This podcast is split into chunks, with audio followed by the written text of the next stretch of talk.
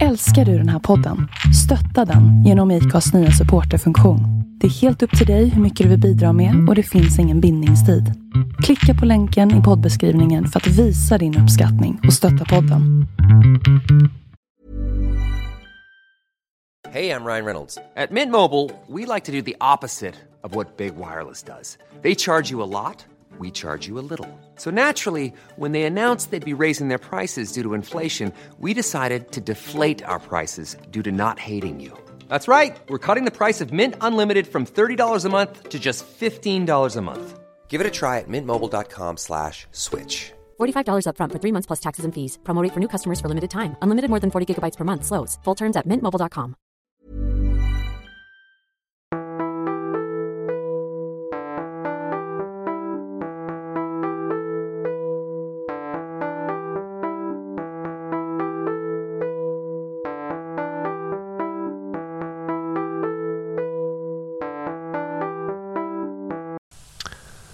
God kväll Peder. Så härligt att sitta här med dig igen. Hej Olof. Ja, likewise. Det blir alltid kvällsinspelningar nu. Ja, det är ju senare och senare blir det. Ja. Men det gör ju inget. Jag sitter som vanligt här med min eh, wingman, eh, Benedictus. En grå och vit katt som nu ägnar sig åt att snygga till pälsen efter dagen. Jag ser bara honom i, i, i webbkameran nu och din hand. Han är väldigt nära och stor. Ja, eh, det är vackrare att titta på honom än på mig tänkte jag. Vi har fått in en lyssnarfråga som jag tror vi kan fylla säkert halva det här avsnittet om. Men låt oss återkomma till det. Eh, Mm. Först är jag lite nyfiken på att höra hur påsken var. Eh, för min del var påsken alla tiders. Vi hade barnen hemma och eh, vår dotter eh, introducerade en ny, mycket trevlig boyfriend. Vi får se om det blir bröllopsklockor något år, vem vet. Oj, vad trevligt. Mm, var- Det är ju lite sån här det nervös grej första gången träffa en ny familj. Ja, ja han var, men han var synnerligen välartad. Ehm, ja, det måste jag säga. Så det var kul. Jag tänker sig att med bra uppfostran så behöver man inte vara nervös utan eh, Nej, absolut. Välklädd också. det är dessutom Eh, bara en ja. sån sak. Ja. Men du har ju varit i La France över Ja. påsk. Tyckte jag såg. Precis, vi åkte ner och hälsade på svärföräldrarna. Åkte ner på långfredagen och kom hem i mitten på förra veckan så vi var där över hela påsken. Mm, vad härligt. Och det Ja, var tulpaner härligt. överallt och vackert väder. Det, det var jättefint väder. När vi hade tittat på långtidsprognosen hemma så blev man lite nervös så för att det såg... Ja, det var varmare än hemma men, men det såg lite mulet ut och skulle komma lite regn och sådär. Men bortsett från två timmar någon morgon då det var lite mulet så hade vi nog runt 25 grader och mer eller mindre sol hela tiden. Nej men så det var riktigt härligt. Lite färg i pannan.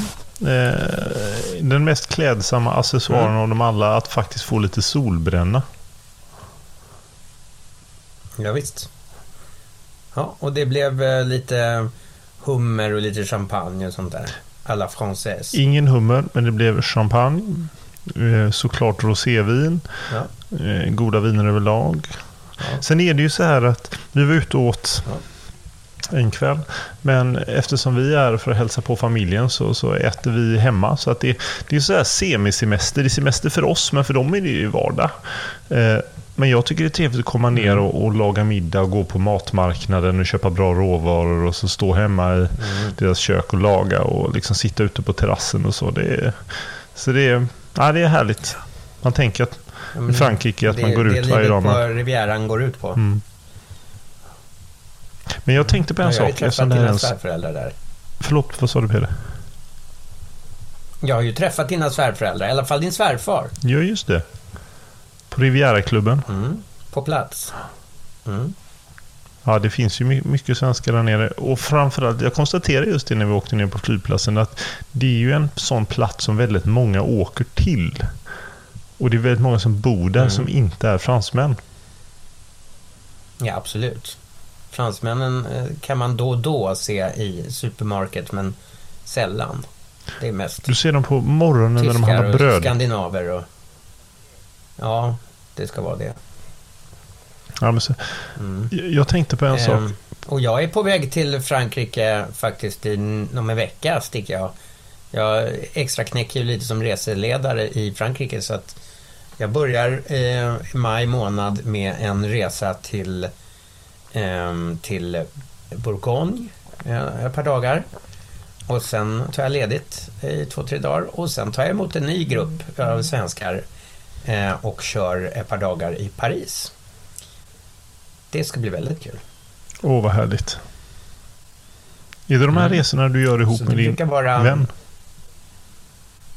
Absolut, eh, med en gammal kompis i Frankrike. Han bor i Frankrike, Gustav Hamilton.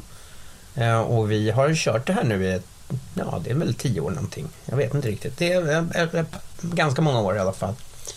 Som vi eh, kajkar runt eh, med glada svenska resenärer och tittar på vingårdar och fina slott och trädgårdar och kyrkor och vackra landskap eh, och tar långa promenader och har det trevligt. Och dricker en väldig massa vin och äter goda grytor och ostar och sånt där. Som sig bör i, eh, i Frankrike. Blir det några eh, på säga, antikmarknader och så, den typen av eh, resmål? Mm-mm. Ja, så i Paris gör vi till exempel nästan en hel dag i eh, den här, eh, ja, ska vi säga, en av världens bästa loppisar. Eh, den stora eh, Marché aux i Clignancourt som ligger eh, i utkanten av Paris som är liksom Ja, det är ju gata upp och gata ner som det heter i Norrköping, men bara med antikviteter och eh, vintageprylar. Det är fantastiskt kul. Har man inte varit där så måste jag rekommendera alla våra lyssnare att eh, nästa gång i Paris, missa inte Clignancourt. Eh, det är liksom en... Det ligger lite off, men det är bara att ta tunnelbanan. Och man är där på 20 minuter i metron. Och så är det då, det var ju från början så att Eh, man ville inte ha alla eh, gamla lumpsamlare som gick omkring i Paris. Eh, utan förpassade dem utanför staden. Så att de, fick, de blev tilldelade liksom en, en yta där de kunde ha sina små marknadsstånd och sälja sitt bröte. Så småningom växte det där och växte och växte lite till. Och idag är det liksom en stadsdel med, jag skulle säga att det är ett 20-tal gator som korsar varandra i ett rutnät med pyttesmå antik och vintageaffärer som ligger tätt, tätt, tätt. Och mitt i det där så är det då och då en trevlig bar eller en liten restaurang sådär. Så att man kan i princip leva i detta loppiskvarter. Ja, det är, det är, nu är jag lite part i målet, men för mig är det himmelriket på jorden. Åh, vad häftigt. Jag har aldrig varit där. Det här måste jag verkligen Mm. besöka någon gång. Ja, visst, gud. Och även för någon som, som du är intresserad av eh, kläder så är det ju faktiskt jädra kul för det finns väldigt många vintagekläd eh, eh, butiker där, eller butiker vill du ta i, mi, minibutiker liksom. Och i Frankrike finns det ju en subkultur för gamla arbetarkläder, alltså den typen av framförallt manchester och sammetskavajer som, och eh, eh, jeanskavajer. Eh, men som är alltså bortom vintage. Jag skulle kalla dem antika. Sånt som liksom vanliga arbetare hade perioden 1890 till 1940 möjligen. Eh, väldigt enkla kavajer. Eh, de är inte konstruerade utan de- de är liksom ja, ytterst enkla kavajer. Kanske bara med en knapp i, i ärmen och fyra knappar där fram. Eh, ganska breda slag ofta och ibland korta slag. Och snitt som vi inte riktigt känner igen, bortglömda snitt. Eh, udda placeringar av knappar och sånt där. Riktigt, riktigt tuffa. Och du har säkert sett det där på eh, sån här klädsnobbs japanska Instagramkonton. För japaner är helt galna i den där franska gamla arbetarstilen från tidigt 1900-tal. Ja, men jag har sett den, den är jättestor. Och det är Du vet med säkert vad jag menar. Det här plagget som syns överallt idag som vi har pratat om till leda nästan, men som ju är väldigt bra, overshirten. Den kommer ju till mångt och mycket Ja, från visst. den franska Arbe bomullstwill jackkavajen. Från- Absolut. Ja, visst. Och, och den mest kända jättevajrarna färgen där de är- är ju till och med uppkallad. Den heter French Workwear Blue. Mm, precis. Det är en sorts denim skulle jag säga. Grövre denim. Ja, precis. Mörkblå. Och det är ofta denimtyger i de där. Men lika ofta manchester. Ja, det är jättestort. Eh, Det- Ja, och, och dessutom, eh, och inte bara i de här jackorna utan det är andra grejer också. Det, det, det kan vara eh, liksom ganska grova arbetarblusar och det kan vara sådana där riktigt eh, häftiga brallor som eh, hängselbyxor liksom som, som man hissar upp ända till, till bröstvårtorna i princip. Nej, men jag vet precis Jävligt skojigt. Skjortorna är oftast är från randiga 20-talet i någon lite off-white tyg. Ja, Och sen så har de det med någon sorts paperboy-gubbkepsar med krage. liten knopp längst upp. Ja. Eh, och det där är... ja, Alltså, det finns ju butiker där som säljer eh, remakes liksom. Men många av de här är ju original alltså. Jag undrar var, var hittar man liksom kavajer från 1912? Ja, det är häftigt. Men superhäftigt är det. På Mm. tal om franska Och sen, antikviteter. för- Jag är på jakt efter två saker Ja. som det kanske finns där då. Mhm. Eh, jag är ju lite nördig och det här är en snobbpodd. Så att den första saken som jag har börjat leta efter på online på de olika auktionshusen och de bra second hand-ställena det är ju en gammal Cartier-penna i silver. Mm. Jag har en i mina gömmor som jag inte använt på hundra år. Eh, den är för, för eh, blyertsstift. Häftigt. Och, för det var de ofta på den tiden. Och så har den en eh, liten blå kapuschonslipad safir högst uppe på. Wow. Och den är någon typ av, mm, inte pikerat, men nästan ett pikerat mönster på sidorna. Jag ska se om jag kan rota efter den där, om den finns kvar i mina gömmor. Då ska du få den. Wow, det ser jag fram emot. Nummer två är, jag är ju ingen rökare till vardags. Men jag röker ju gärna en god cigarr då och då när det är fest och eh, lite så. Och då är det ju trevligt att tända Mm. den med en förgylld Saint-Dupont eh, tändare. Ja. Ja. Det måste ju finnas på de här marknaderna. Ehm, det, det är inte svårt att hitta. Det är superlätt att hitta. Det är ju så Ja, elegant. det är väl kanske så. Ja, men med de där vintage-tändarna, om de är liksom från 40-50-talet så vet man ju inte riktigt om de går att få liv i. Det finns folk som specialiserar Ja, sig på att renovera sådana. Renoverade. Ja, just det. Så att, eh, Alltså det har jag nog också liggande i någon lodda någonstans. Men du måste ha Dupont säkert, för du är så snobbig. eh, helst.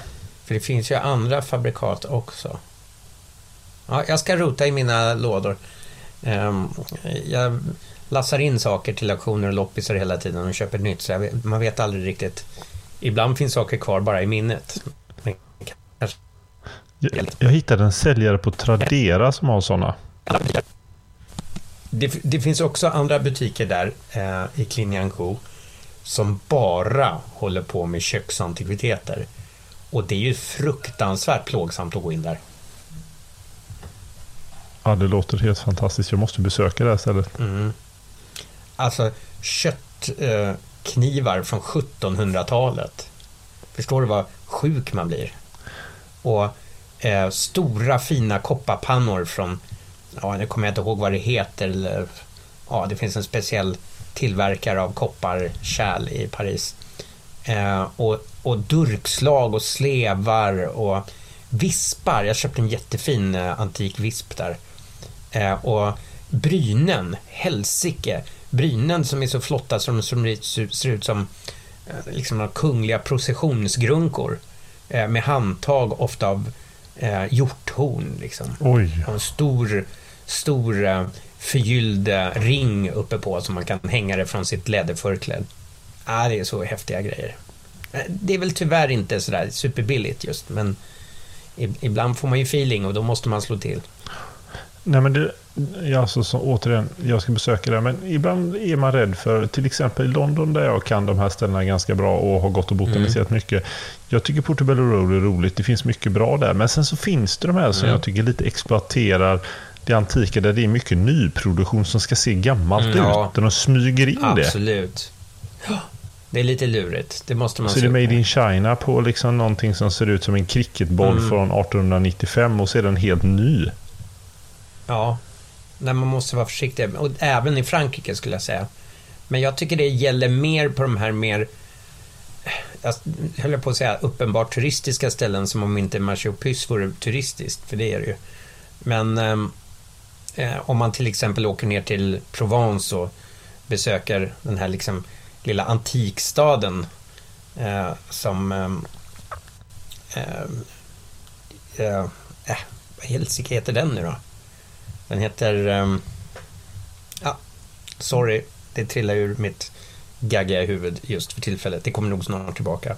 Uh, men uh, där, där det liksom tillverkas helt nya möbler och prylar i gammal stil som de liksom antikbehandlar och fixar till. Det är ju liksom inte så skojigt. Men jag skulle säga där på Marché om du till exempel är ute efter eh, pennor och eh, tändare som liksom hör ihop lite grann i, i samlarvärlden. Mm så finns det små eh, specialister som bara har 40, 50, 60-talständare där. Wow, och manschettknappar? Och, ja men gud, tonvis. Allt det du behöver finns där. Mm. Ja, jag kan knappt vänta. Mm. Just nu så är jag en fäbless för du vet sådana här eh, eh, Sterling-silver med emalj och så fäst som en liten kedja emellan. Ovala, ellipsformade. Ja. Jo, vi har pausat här lite. Under tiden så pratade jag med Peder om de här manschettknapparna som jag är så förtjust i. Och vars namn jag inte kan uttala. Och då berättar du precis vad det här heter och vad det är. Berätta Peder mm. för lyssnarna. Cloisonné. Eh, cloisonné blir på svenska cellemalj. Och det är alltså, eh, man har gjort som ett mönster i mässing. Eh, och så har man lagt eh, pulvret, eh, det vill säga emaljpulvret på det och bränt det. Och då liksom fastnar det i mässingen som underlag.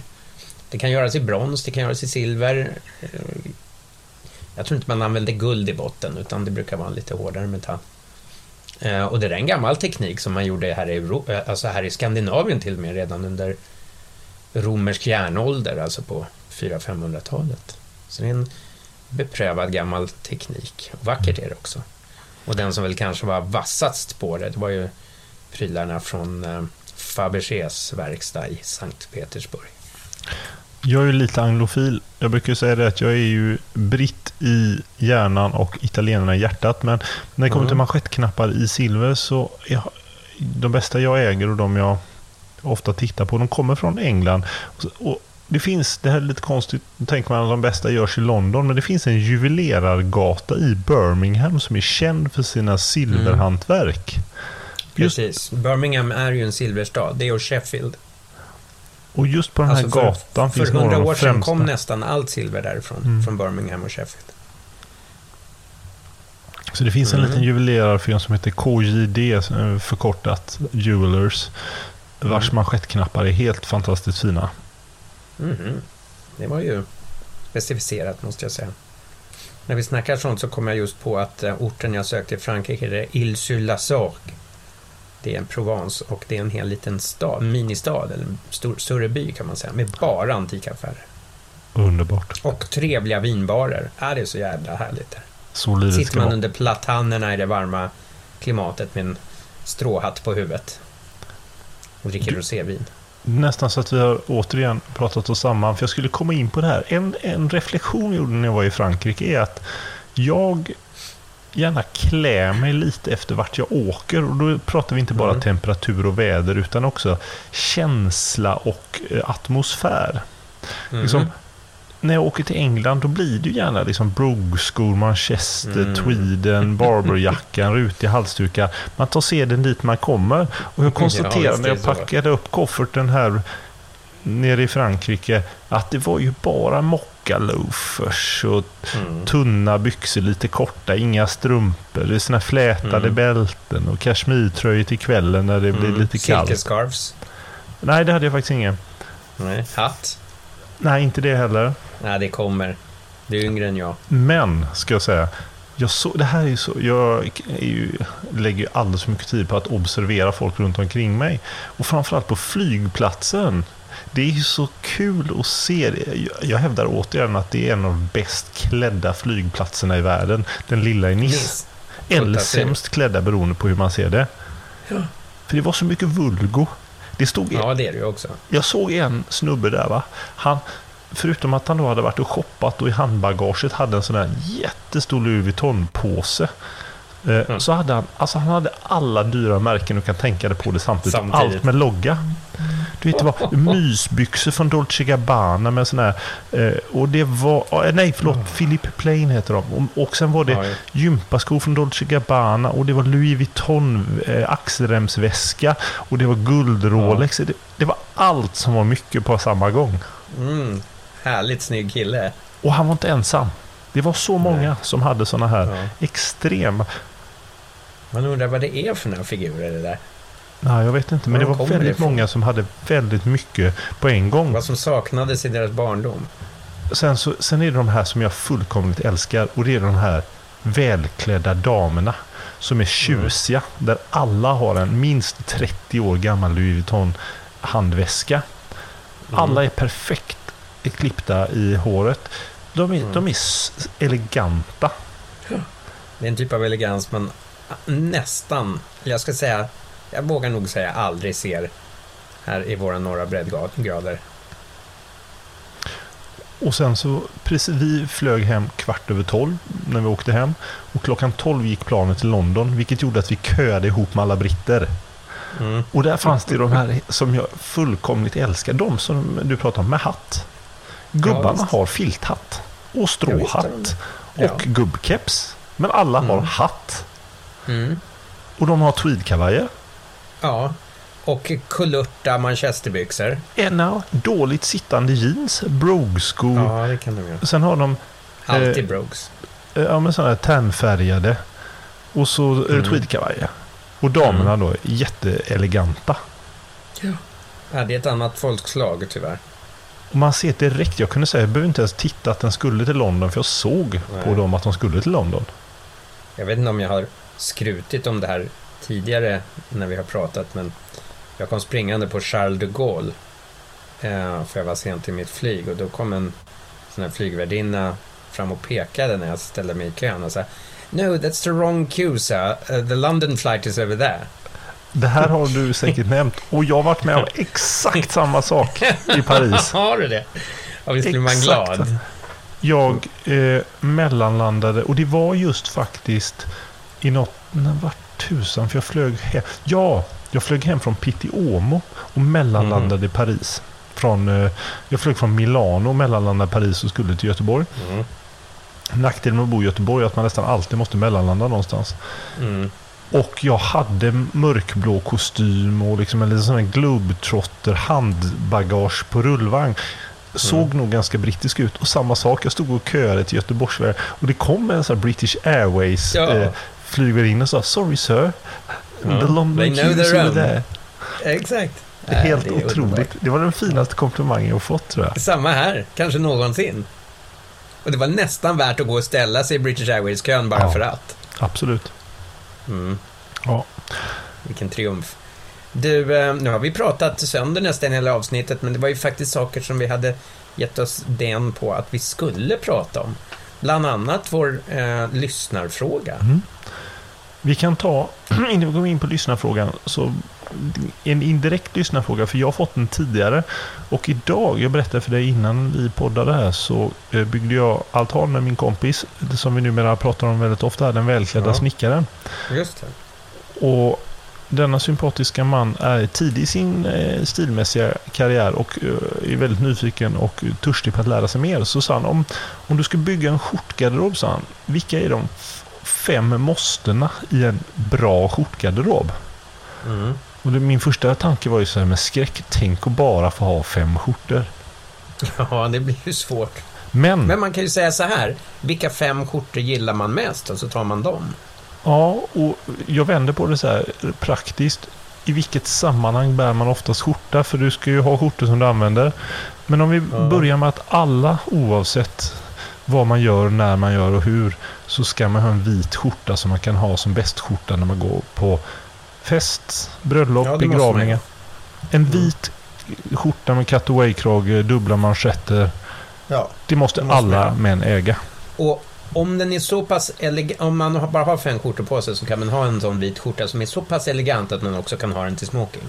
Ja, det tycker jag. Då har vi en. Mm. Nummer två säger jag, den ser likadan ut fast den är ljusblå. Ja, precis vad jag tänkte säga. I poplin. Och sen rent praktiskt, nummer tre, då hade jag valt en Oxfordskjorta, ljusblå randig med bottom down-krage. Mm. Det är du det. Du Mm. vet att jag är allergisk mot button down. Mm, men man måste ha fritid. Den är så perfekt Ja. att ha. Både med tweedkavaj men också med en tröja över. Mm. Eller med jeans, med chinos. Ja. Så där har vi en. Sen så sen ty- tycker ja, sen en randig, mörk... typ som en bengal-randig, blåvit-randig med dubbla manschetter. Ja. ja. Den funkar alltid. Sen någonting som jag använder ofta. För jag har ju skjorta varje dag. Jag kan inte... Jag tycker det är jättesvårt att gå i liksom t-shirt och tröja. Samma här, jag har snickrat i skjorta idag. Ja, ja men det är bra. Jag är samma sort.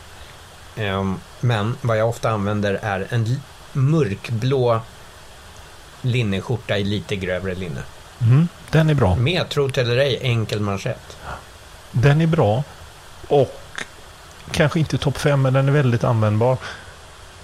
Jag var lite inne på att ha en sån här chambray, lite lätt denim. Med samma look. Mm. Men den funkar Mm. ungefär som en grov Det är ungefär samma sak faktiskt. Samma användning, användningsområde. Sen har vi den här som jag vet att både du och jag gillar och det är den här Gingham-skjortan. Den, den rutiga. Ja. Jag tror jag har åtminstone 25 sådana. Jag har nog bara tre. Men det är tre väldigt, det är väldigt lite. Jag har bestämt mig för att jag ska Ja. införskaffa en till. Ehm, jag gillar ju att gå i tweed och då är det måste ha en sån. Ja.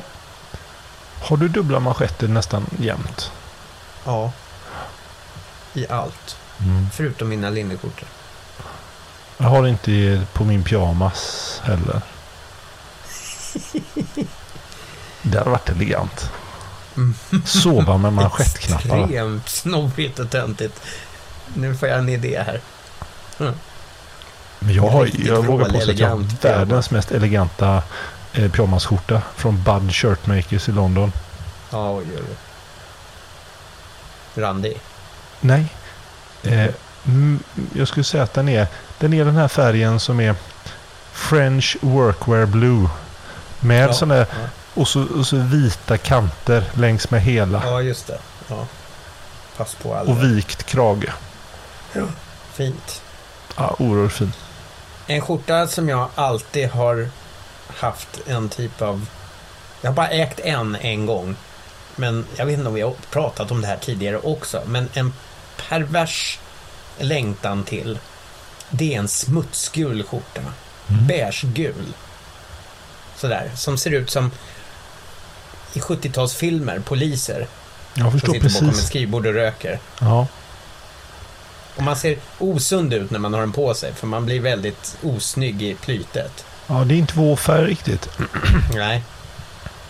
Jag förstår precis Det, vad du är menar. den någons färg i frågan?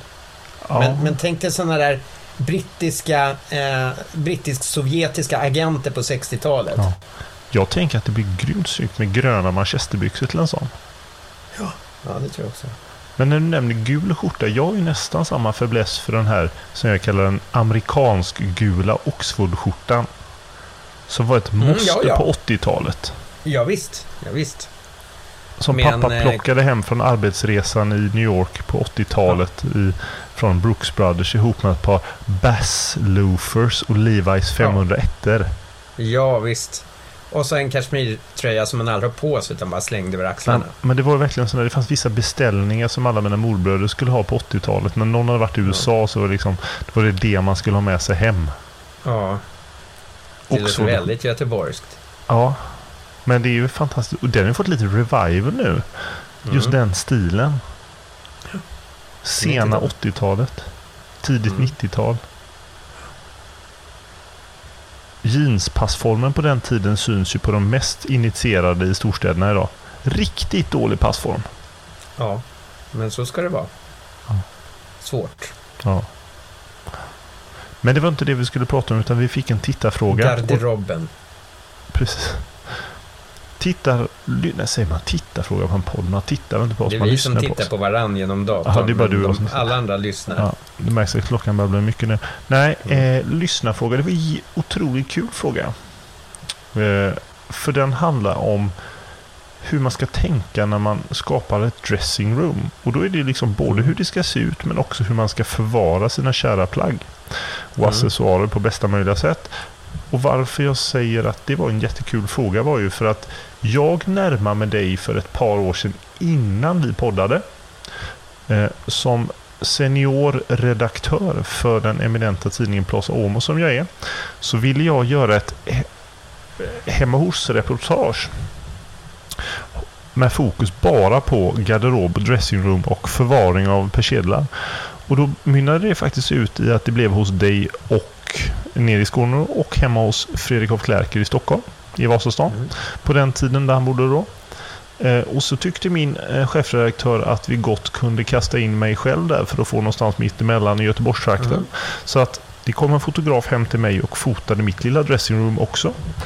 Eh, så vi tre visade upp i tidningen just våra dressingroom.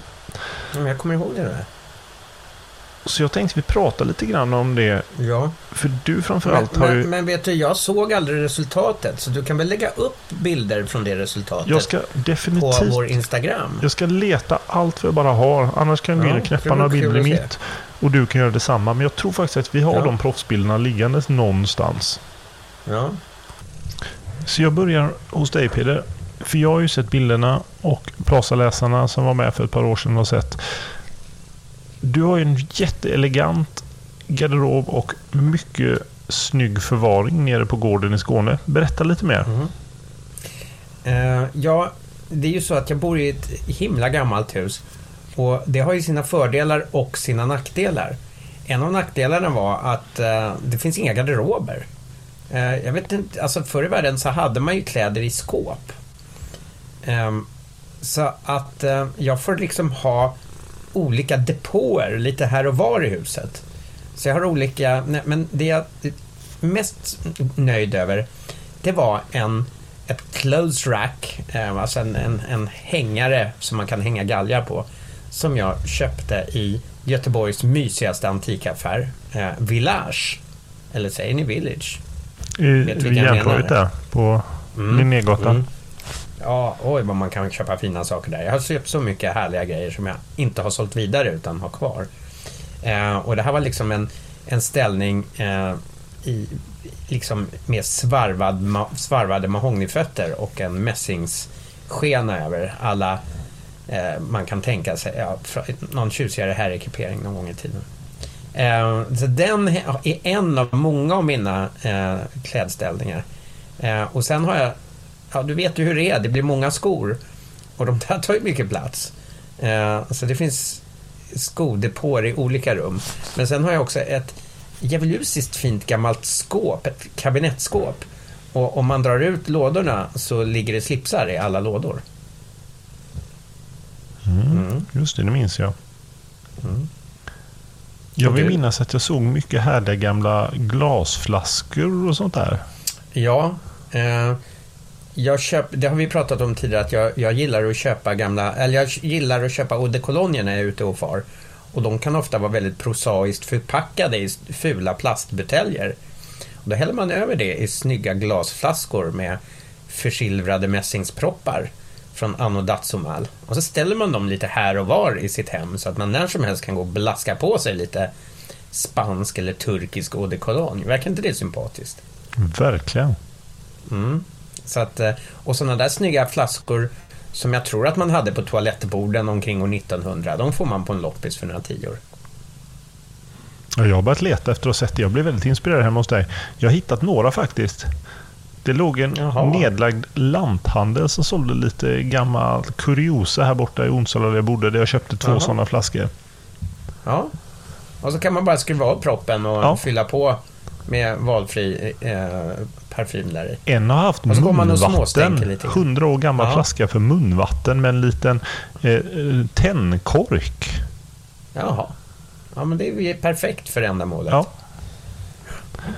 Perfekt. Sen har ju vi lite olika syn där. Du förvarar dina skjortor vikta liggandes medan jag hänger dem på galge. Ja, just det. Det kräver ju stora garderober. Men Mm. jag har i antika byråer. Och jag gillar ju att ha pressväck på mina skjortor. Inte för att någon någonsin ser det, men du vet, två snygga pressväck på framsidan av bröstet. Och jag är fullständigt allergisk mot dem. Jaha. Jädrar Olof, där har vi hittat någonting där vi inte är ense.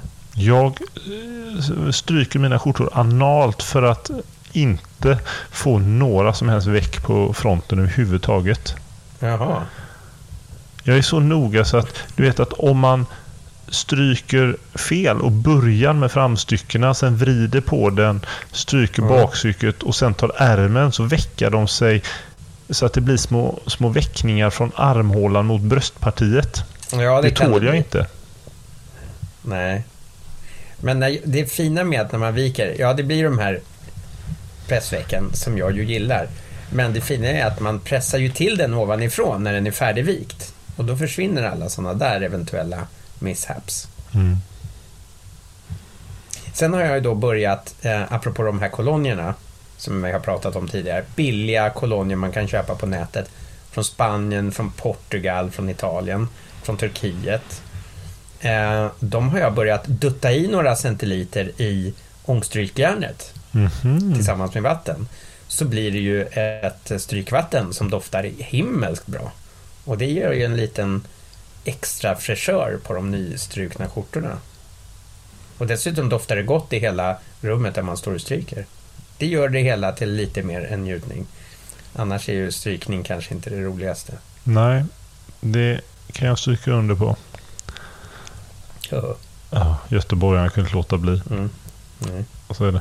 På tal om det, jag hörde den här alltså ordvitsar. Som göteborgare så, så kan man ju inte annat än att gilla det. Men den här klassiken, jag hörde Glenn Hysén dra i tv. Den här, vet du vad som hände med den trötta grisen när den flyttade till USA? Den blev pigg. Alltså man kan ju inte annat än älska det. Nej. Så att, ja, hur som helst. Eh, Olof, Ja. eh, nu ser jag på min dator att jag har 2% batteri kvar. Det, gör att vi måste dra ner rullgardinen. Ja, det borde inte gått. Då kort Mm. eh, kan vi bara prata lite grann om min garderob. För jag är inte antikviteter Ja. på samma sätt som dig. Däremot har jag väldigt mycket konst i min. Konst? I Ja. garderoben? Japp. Jaha. Eh, det finns ju väldigt mycket illustratörer som är kända i modesvängen eh, Ja, från hela visst. världen. Jag har köpt lite litografier av dem. Och Mhm. handmålade små A4-papper med stiliga figurer som de har gjort. Ja, och sen har jag ju sett dig i sån form också. Jag väldigt har någon gång blivit avmålad korrekt. Och jag har eh, bröstnäsdukar som jag har ramat in och hängt upp i tavlor. Ah. Och jag har Oj, jättemycket sådana här små krusiduller och små askar och silverfat och skålar från Palmgrens. Du vet i Stockholm, de här i läder som jag lägger saker i. avundsjuk. Va? Jag har ju varit hemma hos dig. Det här har du inte visat. Nej, du har inte varit i mitt hemliga rum. Nästa gång så lovar jag att ta ner i det allra Mitt rum. heligaste. För du skulle älska mitt Oj. rum. För jag är så stolt över dressingroomet. Oj, oj, oj. Nu är det, Verkligen. för att prata göteborgska, görstökigt där. Men i, Ja. i den bästa av världar så är det faktiskt eh, helt underbart. För jag har massor av små ramar på väggarna med allt ifrån antika bilder på rävar till eh, då eh, japanska illustratörer som målar jazzspelande figurer till ja, allt möjligt. Och så Det låter inramade. synnerligen trivsamt. Olof. Jag ska lägga upp bilder därifrån på Instagram så får ni se. Ja, gör det. Då måste vill jag bara städa lite. Då har Och du en sen då anledning. alla- Sen nu ska jag göra lite reklam. Jag har en, lärt känna en härlig filur i eh, Texas tror jag han bor. Justin som driver ett bolag som heter Dapper Woodworks. För hand i sitt garage så tillverkar han slipshängare och diverse förvaring för stilsaker. Såklart han gör. Och han har gjort en, en slipshängare för, till mig i mahogny med 24 stycken eh, piggar som sticker ut där man kan hänga upp sina slipsar på. Oj, vad bra. Fantastiskt. Så det blir väldigt stiligt och snyggt ja. att ha i ett resonemang. Nu kommer du inte undan. Nu måste du plåta det här och jag ska lägga göra det. Jag ska göra mitt bästa. Instagram. Som jag hoppas att ni, eh, våra kära lyssnare, också har eh, anmält er. Underbart. Jag tror vi nöjer oss så innan din dator laddar ur. Tack för ikväll. Have catch yourself eating the same flavorless dinner three days in a row? Dreaming of something better? Well, hello fresh is your guilt free dream come true baby. It's me, Gigi Palmer. Let's wake up those taste buds with hot juicy pecan crusted chicken or garlic butter shrimp scampi. Mm. Hello Fresh. Stop dreaming of all the delicious possibilities and dig in at HelloFresh.com. Let's get this dinner party started.